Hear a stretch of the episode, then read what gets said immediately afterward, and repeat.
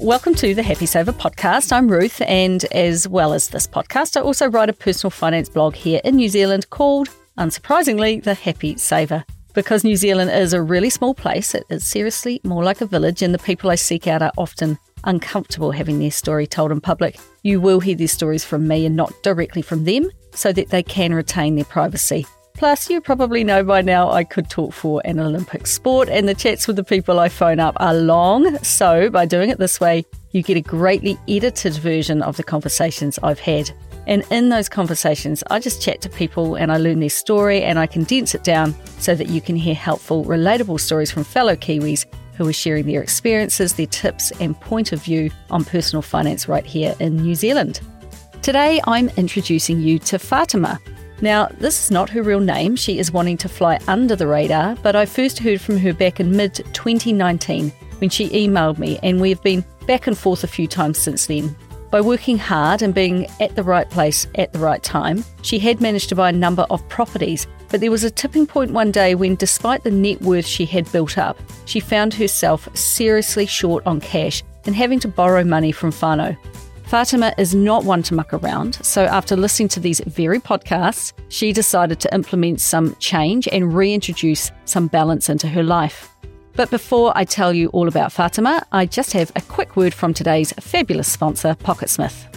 Every time I'm visiting my Pocketsmith dashboard, my emergency fund balance is staring me in the face. Nice and bold and just there. And I always relax when I see it, knowing that if some unexpected big bill comes up, I can cover it. Pocketsmith caters for all walks of life, and I worked out how much I should have in this fund by using the Pocketsmith income and expense statement, which had been automatically tracking every single expense, to work out my monthly average spend, which is entirely unique to me. From time to time, I dip into it, maybe for a car repair, maybe for an emergency vet bill, and it just instantly cures a financial headache, giving me a sense of calm control over our finances.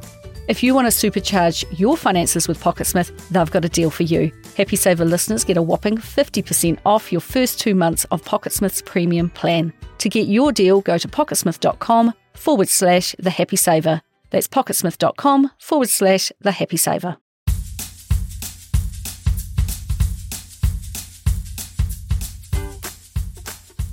Fatima was born in Iraq, and in about 1997, she moved to New Zealand with her family when she was just 11 years old, without knowing a word of English. They came here because Iraq was under sanctions and her parents wanted a different life for themselves and their family. For four long years, her parents applied to countries all over the world, and New Zealand happened to be the one that was open to immigrants, and it was here that they finally got a visa which allowed them to come. And I'm so glad they did. She was an absolute pleasure to talk to, and long after we hung up the phone, I reflected on our conversation.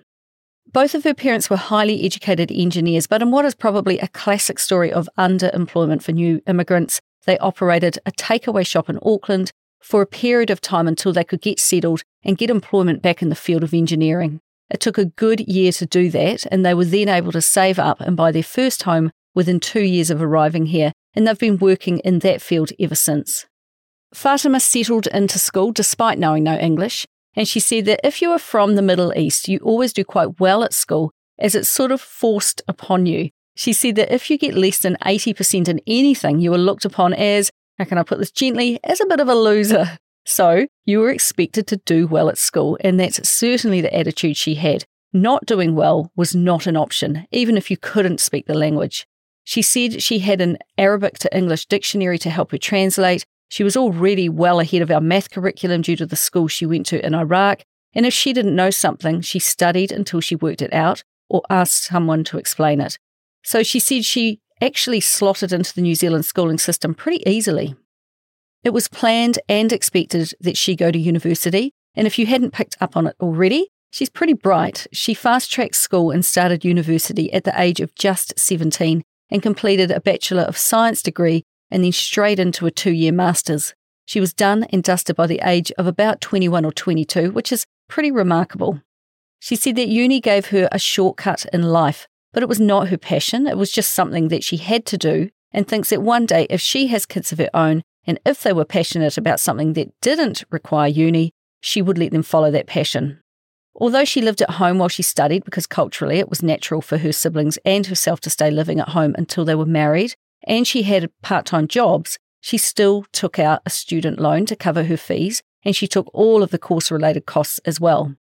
She genuinely had no idea what her loan amount ended up as, but she was really fortunate that her first employer, which was Fisher and Paykel Healthcare, had a scheme where instead of paying into her KiwiSaver, whatever she paid onto her student loan, they would match. This was back in 08 09, soon after KiwiSaver had begun, and I don't think such a thing would exist today, as from what I understand legally, they would have to pay into her KiwiSaver if she wanted to join, and they could not opt out in this way. But don't get me wrong, though, that was a great move for them to match her student loan repayments. And although this would have started to make a dent in her debt, it took her about eight years to pay it off in full. Her starting salary as a scientist was $50,000 before tax. And looking back, she said she doesn't want to sound ungrateful, but she says that they really took advantage of new grads because in the area she was working in, which was clinical research, it's such a lucrative area for companies that they could have paid her more. She keeps that thought with her, though, in the years ahead whenever she has the chance to negotiate her salary.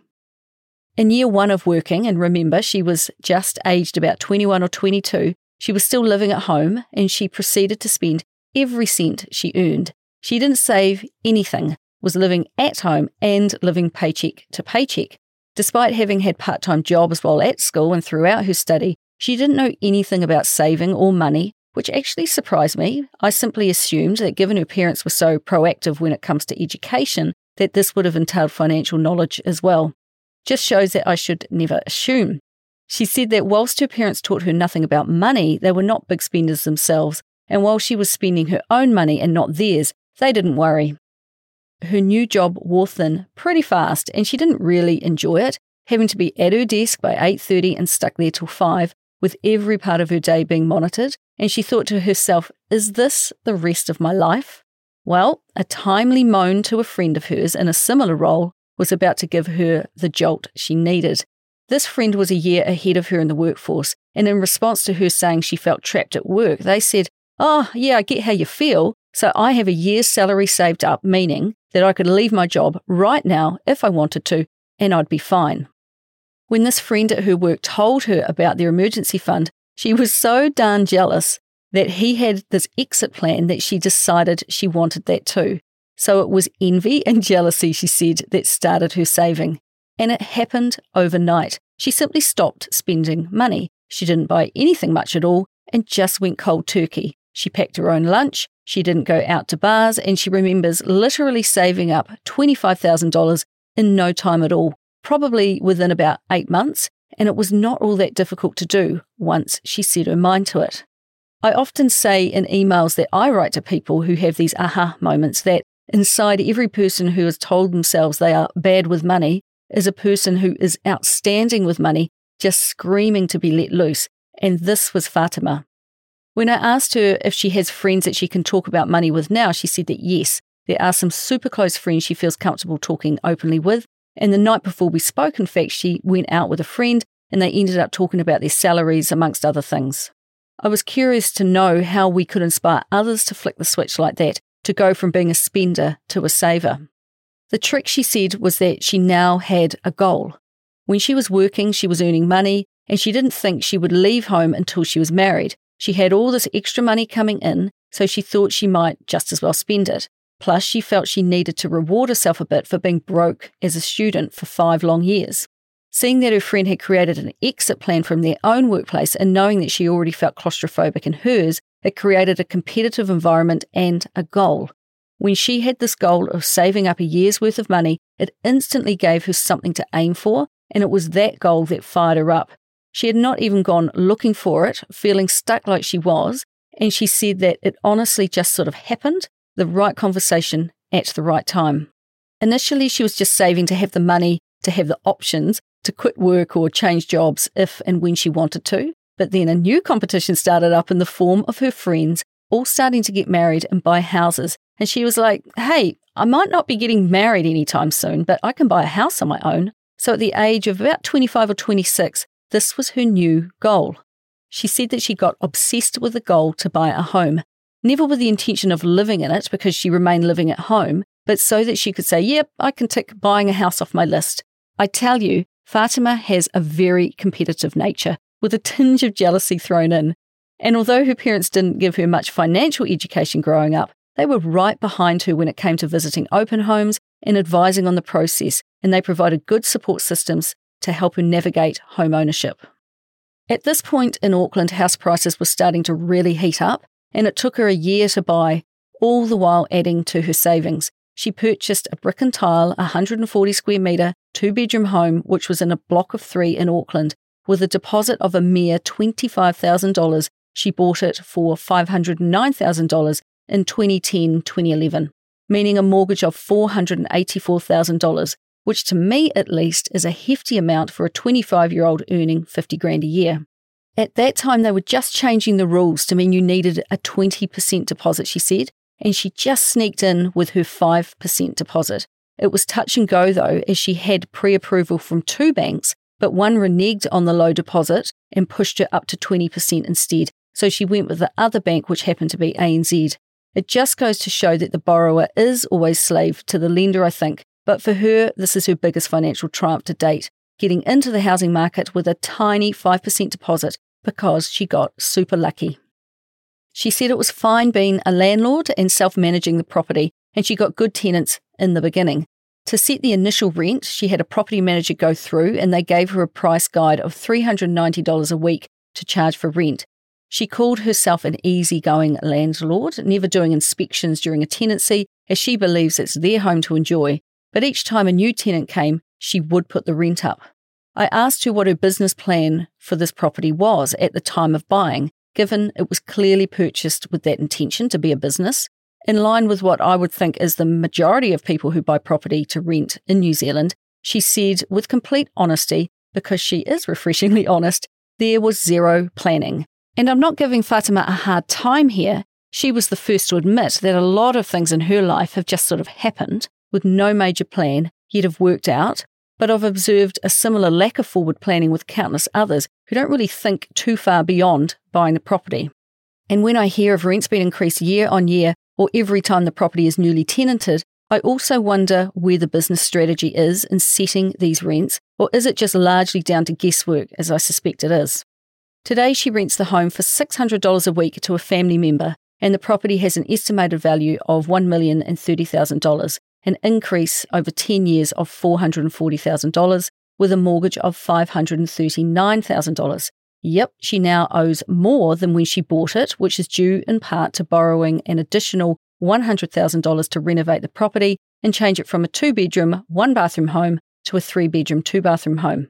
Prior to renting to whānau, her last tenants didn't care for the property that well at all, so there was work to do to bring the standard back up. And then to make it right for her family, she is undertaking this extensive renovation. And this is where I see her investment becoming a little less like an investment and more of a social good, providing a warm home at an affordable price for a tenant.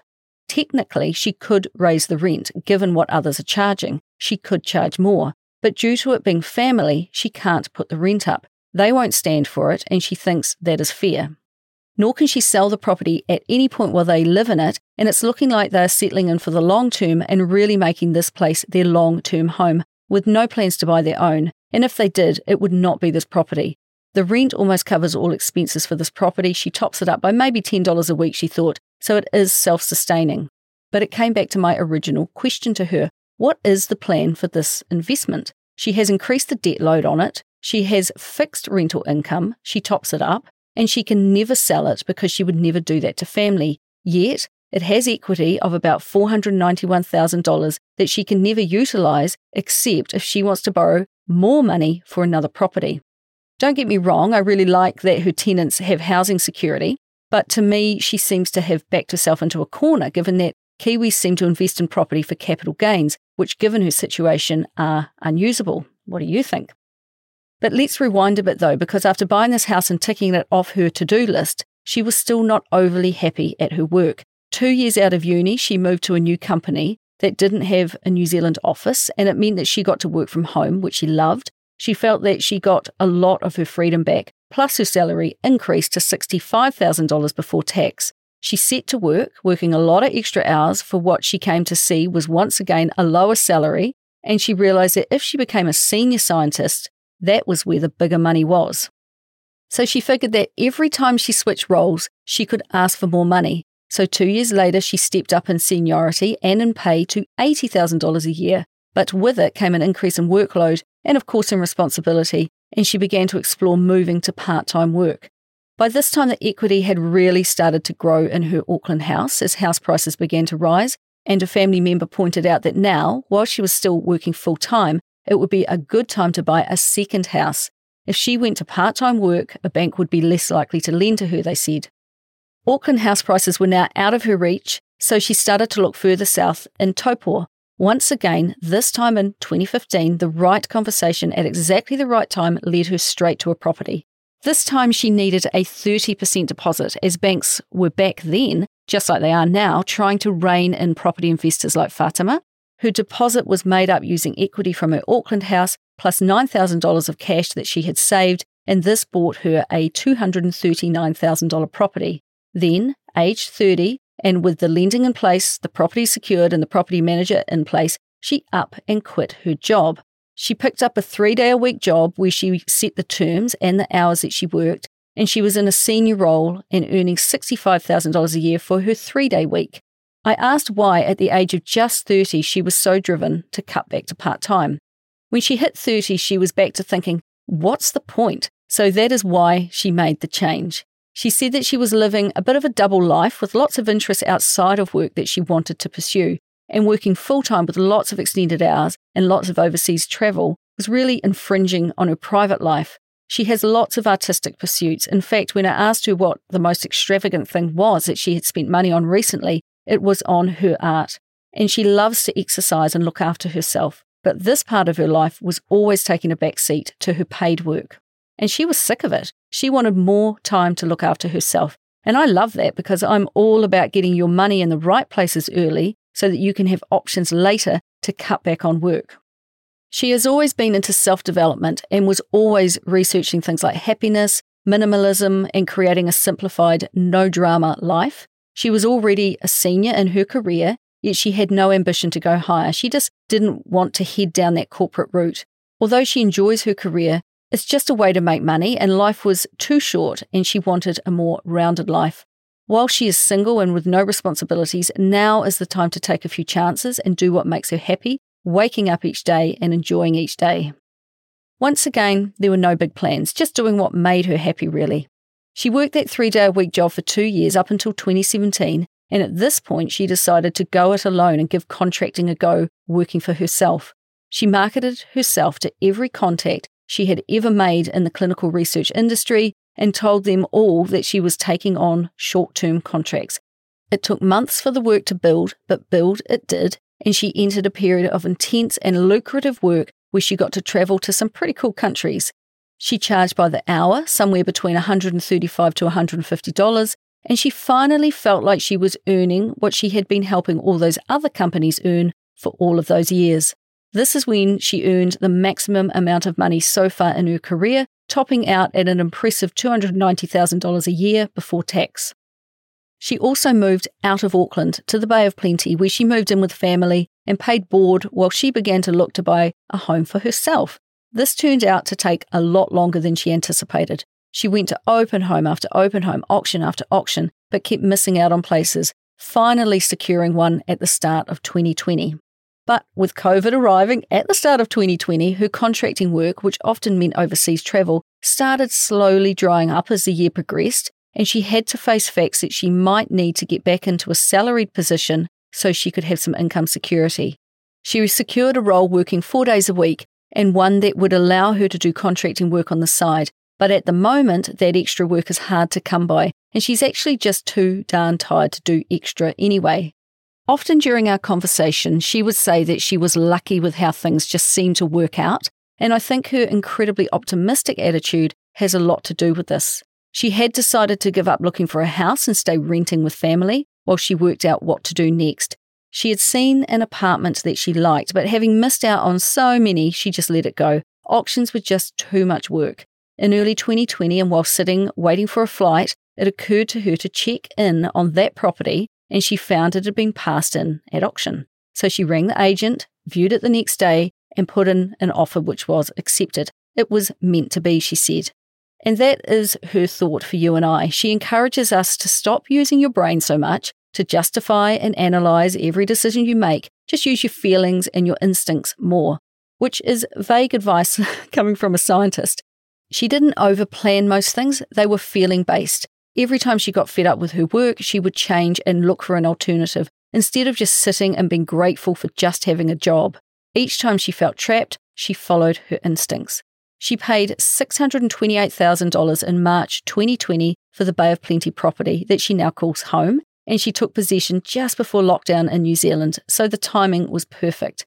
The home was perfect too, but I couldn't help wondering about her financial situation given the amount of debt she must owe and with her work being quieter. How was she coping? She uses a net worth tracker that she's found on the Kiwi website Deep Dish. It is absolutely worth looking it up, and you can find it at thedeepdish.org and just search for net worth tracking. Talk about a no nonsense approach. Check it out to see what I mean. By this stage, she has three properties, all with mortgages. Her current home has an estimated value of $890,000. Her Auckland property has an estimated value of $1,030,000. Her Taupo property has an estimated value of $660,000, so an estimated total value of $2,580,000. She has a debt of $1.3 million, so equity of about 1.28 million, which is not too shabby for a 36 year old. Also, as a result of these podcasts and hearing about share investing, she did sign up to investing platform Sharesies in May 2019, investing $50 a week into a wide variety of individual companies and funds in an effort to invest in something outside of property. She is very much looking to invest her money in things she deems to be ethical and in companies that she also uses, and her list of investments included the following. She's got Air New Zealand. She had Good timing because she actually invested $2,000 right when the price crashed at the start of COVID and the price was down to 80 cents a share, she said. She's got Port Tauranga, ANZ Bank, Fisher & Paykel Healthcare, Comvita Honey, Beyond Meat, AMP Capital Ethical Leaders New Zealand Shares Fund, Pathfinder Global Water Fund, but wait, there's more, Smartshares Europe Equities ESG ETF, Smartshares Japan Equities ESG ETF, and her $50 investment across these is all automatic each week. And she admits that there was less than 15 minutes worth of thinking involved in choosing the funds, which is not the most ideal investment strategy, if I'm to be perfectly honest. She has about $10,000 invested now, which includes returns of 2,360. Not bad for guesswork. Nice one. This is the area that she is working to educate herself on so she can create a large investment independent of the housing market. And going forward, I think this will give her the balance that her financial plan is looking for. She said the one phrase that I cringe when I hear, and that is, I only put money into the share market that I can afford to lose. Personally, I'm well invested in shares, and I've not put one cent in there that I'm okay with losing. And because it is possible to pick a broad based, low fee, passive index investment, the chances for success over time are fabulous. Those who pick and choose individual companies and buy and sell shares will more often lose money. Theirs is a form of gambling, really, but not those with a long term approach. So I'm hoping that her growing education around the share market will help her learn this. She signed up to KiwiSaver, which is a share market investment, of course, early on, but she had stopped paying into it for a while because she was super angry that back then she could not access it for the deposit on her first house. That was when the scheme was working as it was designed, when you actually saved only for your retirement in it before it became available for first home buyers. But a friend put her straight when they pointed out to her that she was missing out on years and years of government contributions, returns, and capital gains by not being involved in the share market. So now her fund is with Simplicity Growth with a balance of $53,000 and she puts 3% of her wages in there each payday matched by her employer. However, and this is where I love her style, she is in the process of trying to get her employer to contribute 8% to her 3%. I suspect she'll um, actually achieve it too, as she's a very good negotiator when it comes to salary. She knows what her company charges her services out for and how much they make out of her. So she is upfront about asking for what she thinks she's worth and will push hard for it. She said that when she decided to become self-employed, that it is so simple and straightforward to ask for a raise, as she just raised her prices every year, giving her clients enough notice, about 90 days, and even offering to recommend others if the price increases didn't align with their business goals. In return, she provided, she said, an excellent and friendly service and met all project deliverables. Ladies, we could all take a leaf out of Fatima's book here in salary negotiations. Well, things came to a head in mid 2021, and she had a very sobering moment because, despite her high net worth and equity of 1.28 million and property to the value of 2.58 million, she had no money and debt of 1.3 million to service. She ended up borrowing money from her mum to cover some expenses, which I imagine is not what any 36 year old independent woman expects to have to do. She looked at her bank account, and whereas she had always kept a really healthy emergency fund of 30 to 40,000, it was all gone. The $100,000 extension to the mortgage on her Auckland property had all been used up too, and she didn't want to go back to the bank and borrow more money, but the renovations were costing more than she thought it would. The bills had kept coming in as her contract work had become quieter and quieter due to COVID, and she ate into her money bit by bit. She had to act, hence picking up her four day a week job.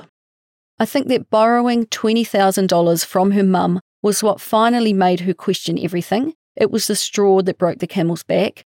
Her mum was more than happy to lend her money, but for Fatima, this was the very first time she had ever asked her for money, and she set herself a firm timeline to pay it back within three months. And when we spoke on the phone, she had just paid her back in full, well ahead of schedule, and much to her relief. When I asked her what she would do if she were given $10,000 right now, she said that she would put it straight towards the $20,000 builder's bill that she knows is coming.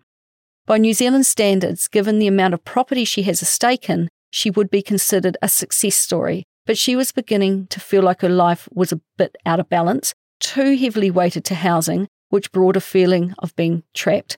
Looking at an empty bank account will do that for you. And while the houses have definitely contributed to her growing wealth, then why does she have no money to pay her bills? Where is the balance? Well, now Fatima is on a whole new journey of discovery about becoming more diversified. She said that although it seems like she has done okay with money, she actually knows very little about investing. She feels she just got lucky buying houses at the right time in the right place. It's now time to change and it's time to plan. She started by telling her tenants in the Taupo property that she was giving them notice that the property would be going on the market. She is doing this so she can pay a big chunk off her own home instead of being house rich and cash poor. She is very much looking forward to that day. But two days after she decided to do that, the hot water cylinder burst. Of course it did. There goes another four grand she needs to find to do that repair. Once again, good fortune came her way when she was looking for someone to sell her home for her a woman who she knew and trusted now sells real estate, so it was an easy decision to just use her as she knows she will make the sale and experience pretty easy. So once that house is sold and she is able to pay a chunk off her own home, her first instinct, she said, is to relax and not aggressively pay off the rest of her home. Up until this point, the repayments have been high, so it would be nice to take a bit of a break. She feels like she needs a breather. Of course, when you owe a bank money, you sign a contract as to when you will make payments. And in her case, she has a fixed mortgage on her home, so she is trying to work out when and how she will restructure her debt. When we spoke, she was leaning towards not breaking her contract, but waiting till the mortgage is up for renewal at the end of this year, 2021, and then making a big lump sum payment. I thought it was time to ask a few of my more standard questions, and one was to ask what she thinks the key to becoming a millionaire was, and was this even her goal? It was a big no. Remarkably, she only realised she was a millionaire after she bought her third house. And it was because of a competition she had with a mate where they said the first to get to a million dollars had to buy the other one a ticket to Queenstown. They gave each other 12 months to do it. It was because she started to use a net worth tracker soon after that that she could see that she was already there. The spreadsheets don't lie, she rightly said. As to what that number means, she said the number itself is not overly important for her. She has a really positive mindset around money. She said that she thinks to herself, I love money and money loves me. And because of that, there is no negative connotation around it. And therefore, it just naturally flows to her. She does not aim for a specific number as such, but she sees money as a really useful tool and would rather have cash in the bank than a flash car and designer clothes. And for the record, she drives a cheap and trusty Toyota. She is working on creating that same positive mindset when it comes to finding someone to share her life with, because as she said in jest, I'm a great catch, and too right she is. I asked her if she worried about meeting someone who is a financial train wreck, and she said, no, not really, because they probably couldn't relate to each other and get along anyway. She is more likely to find someone who is on the same page, she thinks. So, how about her three main financial habits, things that she just automatically does? Well, number one, at the moment, it's all a bit of a mess, she said, as she is cash poor and working to fix that. But when she had a regular income, she would always transfer money into her savings first, and it was always about $5,000 a month. Number two, once she hit her current cash poor phase, she now only spends $100 a week on groceries. Prior to this, she has never had to watch what she spends before, but she has made it a fun thing, though, a bit of a game and she is very strict on herself. And if she goes out to dinner for $30, she only has $70 for the remainder of the week. No excuses. Although she is treating it as a bit of a game, she is very excited for this phase to be over. And number three, she is quite a minimalist and she is content. The two things often go hand in hand. She has a small 52 square metre apartment, which is full, she said, of beautiful things. She does not cheap out on what she buys, but she also has very few things. She does not have a gym membership. Instead, she steps outside for exercise and she just tries to keep life and the cost of life simple. Her money elevator pitch, or a sentence that would sum up her approach to money, comes back to what she said about I love money and money loves me. There are aspects in your life where you struggle or shine, Fatima said, and to her, money is not a block. It just always works out. For example, she can't quite work out the math of how she paid her mum back so fast, but it just worked out. It always does. She does not think people are good or bad with money. It is whether you have a positive or negative thought about it. She said that if you think you have a money block that prevents you from getting ahead, explore that block and look to visualize success. Look for affirmations and find some ways to reprogram your subconscious about that stuff. And as to what she might consider her greatest financial flop, there were no standout moments, nothing that she felt super strong about, and it was probably just the place she finds herself in now, ending up with poor cash flow in hindsight, she probably should have seen it coming and she should have gone back to permanent employment earlier than she did so that she could get some income coming in. She does have a credit card, but only so she can book travel for her work. She never buys personal items on her card, and in fact, she really hates the concept of credit cards. She thinks they're trying to play on people's insecurities and they trap people into consumer debt. They teach us to spend money that we don't have, she said, and the banks capitalize on that by hitting us with high interest payments. And I'd have to agree, they cause a whole heap of heartache for a whole lot of people who would be much better off if they just use a debit card instead. Normally, she would have an emergency fund of thirty to forty thousand dollars, which she keeps separated from her everyday banking account. But this has been slowly eaten away by the renovation on her property. But in a way, it has served its purpose perfectly. The repair bill was higher than anticipated, and that makes it a financial emergency. And she was right to use it. She said it feels really odd not having one there at the moment, and when the Taupo property sells and things stabilise, the priority is to build it back up again. Now, I have questions in regards to mortgage debt and when it might get paid off, but as I sat to write this up, I realised that we didn't discuss these questions and an end date to her debt because actually there does not appear to be one. And that comes back to me asking in regards to investing in an investment property what's the plan exactly? With the Taupo property sold, this will leave one property, which for the foreseeable future has a fixed rent on it and can never be sold. I think that Fatima is done with buying houses for the time being, and because she can't sell this one, the only way for her to actually get a rental return on it is to pay the debt off in full on this property, because that means when the day finally arrives, she will be able to collect the rent and keep the rent for the first time since owning this property. So, what tools and resources might she recommend to you and I? Well, that deep dish net worth tracker was a real eye opener for her, and she checks in on it every few months to see where she is sitting financially. Because if she only looked at her bank account, it would tell a whole different story, and she would feel flat broke, when technically she is far from it. As far as other resources, though, my blog and podcasts were surprisingly it. I think that with these podcasts in particular, I've spoken to over 50 people now, so there is a whole lot of learning to be taken from hearing how other people handle their money. So, to everyone who has let me share their story, thank you. You have helped countless people by just being open and honest. Now, before I wrap up, I just have another quick message from today's sponsor, Pocketsmith. If you want to supercharge your finances with Pocketsmith, they've got a deal for you. Happy Saver listeners get a whopping 50% off your first two months of Pocketsmith's premium plan. To get your deal, go to pocketsmith.com forward slash the happy saver. That's pocketsmith.com forward slash the happy saver. Fatima wanted to remain anonymous in this podcast purely because she does not want to seem that she is showing off by having acquired a good amount of wealth at a young age. But it's a shame that she and many others think that way. That is what prevents us talking about money, I think. She has done the best she can with the knowledge that came her way at the time, and she should be really proud of that. But I think that had she been able to have an open and honest conversation about money from a young age, someone might have also guided her in the direction of finding some diversification within her investments, because that might have saved her the hassle she now has with being house rich yet cash poor. In my experience, an all or nothing investment strategy tends to fall down because life happens and it has little regard for your investing. In Fatima's case, it was COVID and her contract work winding down, that cut off the income that was keeping the ship afloat a bit. And had she been more diversified across housing and share market investing, she possibly could have held all three homes, but we'll never know. But one thing I do know about Fatima is that she is really competitive. And once she is given an opportunity and an idea and some knowledge, she is super decisive and she just gets on with it, which is what she is now doing by selling up the Taupo house, paying down debt on her own home, and getting back into paid work.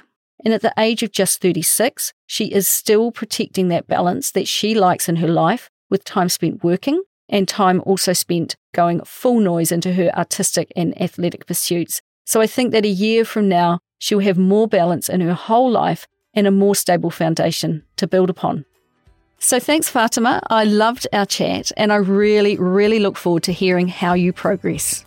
So that's it from me this week, and I'll be back next Wednesday with another money journey of another Kiwi. And if you enjoyed today's podcast, please hit subscribe, and it will automatically update in your podcast app each time I release a new episode. And if you want to get in touch, you can always find me at thehappysaver.com. And I would love it if you could leave a review and also share this with your friends. Those are the best ways that people can learn about my podcast. And I would love it most if you would talk more about money with your own friends and help me continue to help others be better with money. So until next time, happy saving.